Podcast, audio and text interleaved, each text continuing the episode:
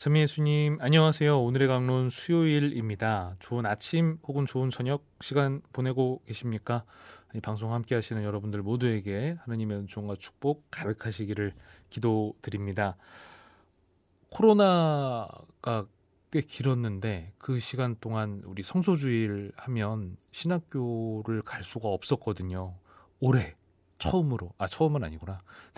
4년 만에 이제 신학교를 드디어 개방을 했었습니다. 성소주일에. 그 숫자가 정확하게 기억 안 나는데 사진으로만 저도 봤거든요.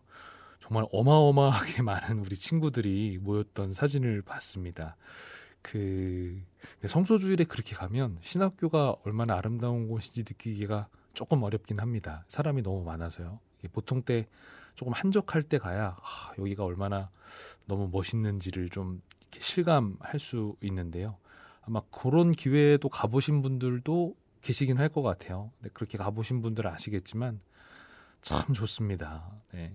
저 신학생 때 이제 방학 마치고 학교 돌아갈 때 이제 운이 좋으면 보좌신부님이 차로 이렇게 데려다 주시기도 하는데 이제 그게 어려울 때에는 이제 제가 이제 그 짐이 좀 이렇게 가방 뭐 한 4개 막 이러니까 보통 저거를 그 택시를 타고 가거든요.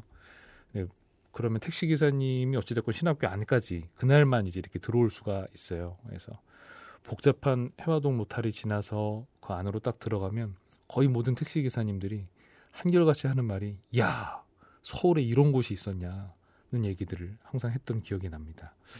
뭔가 참 한산하기도 하고 사제 양성의 요람이기 때문인지 몰라도 참 아늑한 기분이 들기도 하는 것이 서울인데 서울 같지 않은 그죠? 색다른 느낌을 갖게 하죠. 오늘 복음에서 예수님이 말씀하십니다. 제가 세상에 속하지 않은 것처럼 이들도 세상에 속하지 않습니다. 이들을 진리로 거룩하게 해주십시오. 세상 안에 있으나 세상에 속하지 않는 것. 이 신학교를 바라보면서 많이 가졌던 느낌인데요. 사실은 우리 그리스도인들이 가져야 하는 모습이겠습니다. 세상 안의 사람들은 소위 말하는 잘 나가기 위해서 길을 씁니다. 세속적인 가치에 한평생을 허비하기도 하고 다른 사람 눈에 내가 어떻게 보일지가 삶의 기준이 되기도 합니다. 하지만 우리 신앙인들은 달라야 합니다. 예수님께서도 세상의 방법으로 살아가지 않으셨죠. 실패하다 못해 망해버린 것 같은 모습이 세속적인 기준으로 바라보았을 때의 예수님이시지만 우리 신앙의 시선으로 바라보았을 때에는 그저께 예수님께서 말씀하셨죠. 내가 세상을 이겼다.